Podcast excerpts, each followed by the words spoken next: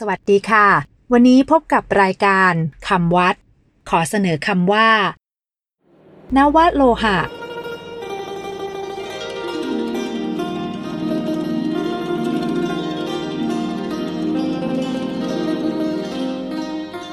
คำว่า นวโลหะ สะกดด้วย นอหนู วอแหวนสระโอ ลอลิง หอหีบสระอะ นวโลหะ คำว่า นวโลหะ คือโลหะ 9 ชนิด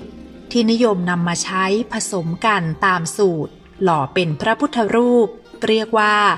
เนื้อนวโลหะ และถือกันว่าศักดิ์สิทธิ์สร้างได้ยาก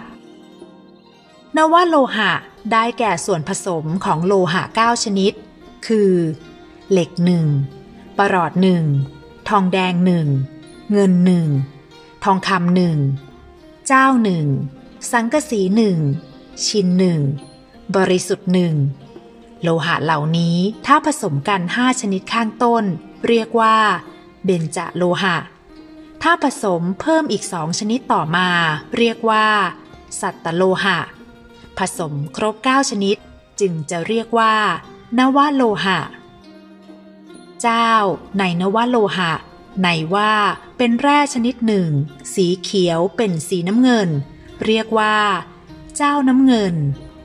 บริสุทธิ์ คือทองแดงบริสุทธิ์ ในตำราสร้างพระพุทธรูปสำหรับวันนี้ สวัสดีค่ะ